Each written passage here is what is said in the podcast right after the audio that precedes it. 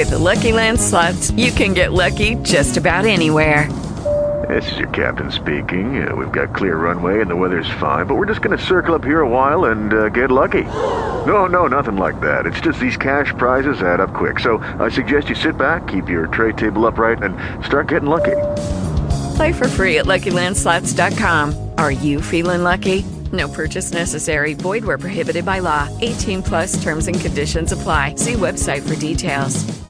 Hey guys, it is Ryan. I'm not sure if you know this about me, but I'm a bit of a fun fanatic when I can. I like to work, but I like fun too. It's a thing. And now the truth is out there. I can tell you about my favorite place to have fun. Chumba Casino. They have hundreds of social casino style games to choose from with new games released each week. You can play for free anytime, anywhere and each day brings a new chance to collect daily bonuses. So join me in the fun. Sign up now at ChumbaCasino.com. No purchase necessary. VGW. Void were prohibited by law. See terms and conditions. 18 plus.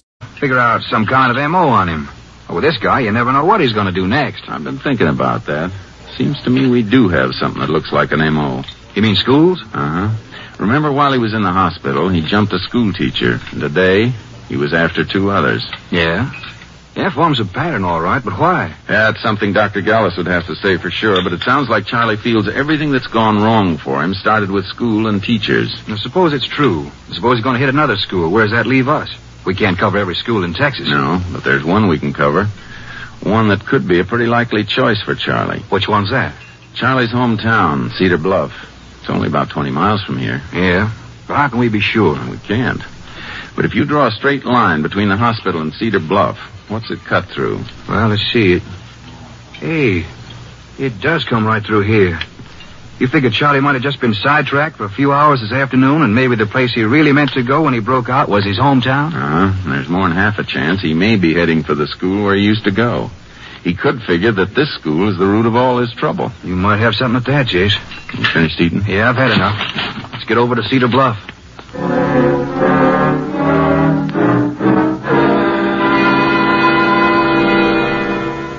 We arrived in Cedar Bluff a little before midnight and awakened the principal of the grammar school, a man named Dunn.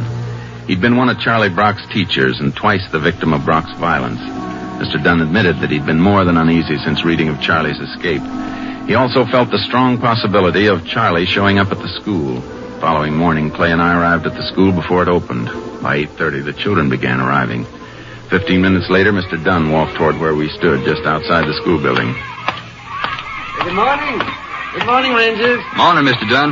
Well, you know, I, I've got to confess it. After you left me last night, I hardly slept a wink. I'm sorry if we bothered you, but we thought it was necessary. Well, of course it was. Oh, uh, good morning, Miss Hoffman. Morning. I kept thinking about Charlie Brock and the trouble he gave us when he went to school here. I expect he was a real problem, huh? Yes, he wasn't it's so strange. In most ways, he was a completely backward boy. But sometimes, when it came to covering up something he'd done, he, he was actually brilliant. And we've seen some examples of his brilliance, like the way he broke out of the hospital. Well, once you've been close to him, you, you never forget him. He was like, oh, he was like some vicious animal. I can still remember the way he looked. And that was over, oh, 15 years ago. Uh-huh. And I certainly hope he doesn't show up here with all these children around. We'll be watching for him, Mr. Dunn, just in case. Mm-hmm. Don't you want to come into my office where you can make yourselves comfortable? Thanks, but we better stay in our car. There might be some radio calls. Besides, we'll have a better view of the school from there. Uh, your car? I'm afraid I don't see it. Oh, behind those trees, Mr. Dunn. We got out of the way, especially for Charlie's benefit.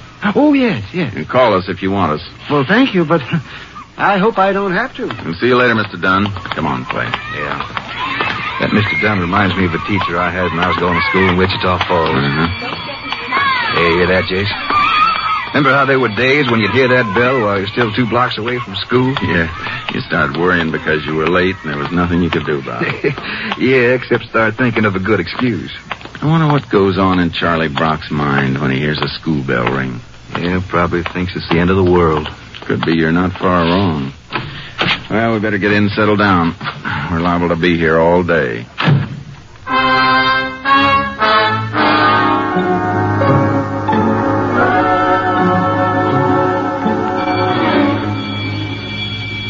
Ten thirty must be the recess bell. Uh-huh.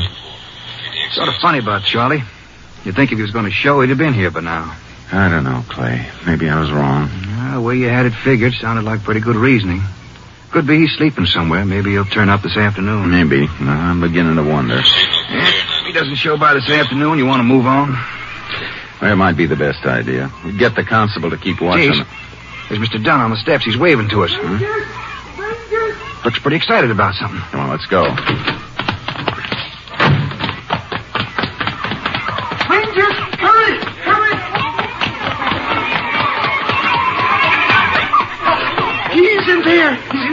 Inside. Where? He tried to kill Miss Hoffman. Oh, it was awful, the way he looked. Where'd he go? Uh, uh, upstairs, I think. Come on, Clay. Right. Must be up this way. He didn't come in while we were here. Must have broken into the school last night and slept here. Yeah, try that first classroom. I'll get the other one. Right. Nobody in here. Well, this one's empty, too. Might as well work our way down the hall. We gotta get Wait a minute. The room over there. Thought I just saw the door ease shut. If he is in there, try not to make any sudden moves. Just keep talking while we work toward him. Yeah. Jay's in the corner. Uh-huh. All right, Charlie. Come on now, boy. Easy now, Charlie. Nobody's gonna hurt you. You just come along with us. He's going for that flower pot. No, Charlie. Put it down. Put it down, Charlie. Watch it, Jay! Come on, Charlie. You're going with us now. Easy, Charlie. Grab him! Got you! Got you! Come on, Charlie. Can you hold him for just a minute? Now, let's go, Charlie. Everything's going to be all right now. That's a boy now. Easy does it. Down this way, Charlie. Everything all right, Rangers? Uh, Mr. Dunn, I think you better get back in one of the classrooms till we get Charlie down. Surely, Ranger. Surely. All right, Charlie. All right, let's go. Let's go. Let's go. You'll be all right, Charlie. I don't belong in there. They do. They do. They do. They do.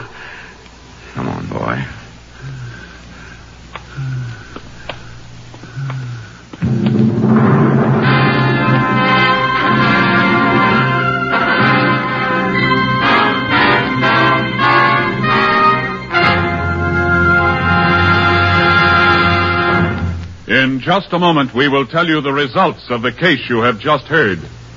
Later today, you'll find more great entertainment all lined up for you on this NBC station. Be sure to hear The First Nighter, starring Barbara Luddy and Olin Soule in a light comedy drama. Then it stars in Khaki and Blue, featuring talented members of the armed forces with Arlene Francis as your mistress of ceremonies. And be sure to hear the hilarious Phil Harris and Alice Faye show, featuring the comedy antics of Frankie Remley, Julius Abbruzio, and Brother William. And remember, too, that Theater Guild on the Air will bring you Prologue to Glory, starring John Lund and Wanda Hendrix. Today's Theater Guild on the Air play is a story about Abraham Lincoln as a young man. Yes, Sunday is Fun Day on NBC because of the many fine shows sent your way to add to your listening pleasure. Later tonight, you'll want to hear Jack Paar and the $64 question as Jack asks the questions and gives away the money. So remember, for fine entertainment all the rest of the day, stay tuned to this station of the NBC Radio Network. And now, back to the conclusion of today's Tales of the Texas Rangers.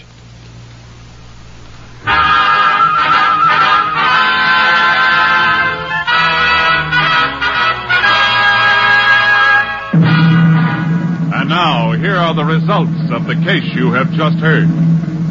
Charlie Brock was returned to the hospital where he was placed in a special isolation room. Despite continued efforts at therapy by the psychiatrist, Brock's condition grew steadily worse.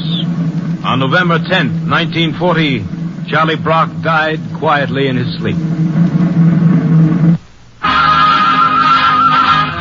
Next week, Joel McCrea in another authentic reenactment of a case from the files of the Texas Rangers.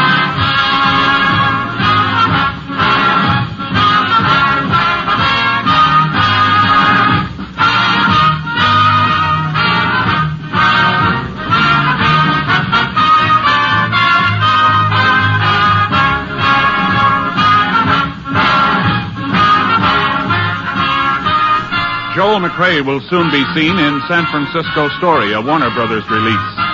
In the cast, you heard Herb Ellis as Clay Morgan. The role of Charlie Brock was portrayed by Harry Lang. Whitfield Connor was Ralph Lang, and Hope Summers was Ginny Lang. Howard McNear played Mr. Dunn, and Kay Stewart was heard as Laura Stanley. Technical advisor was Captain M.T. Lone Wolf Gonzaullas of the Texas Rangers. This story was transcribed and adapted by Charles E. Israel, and the program was produced and directed by Stacy Keach. Hal Gibney speaking.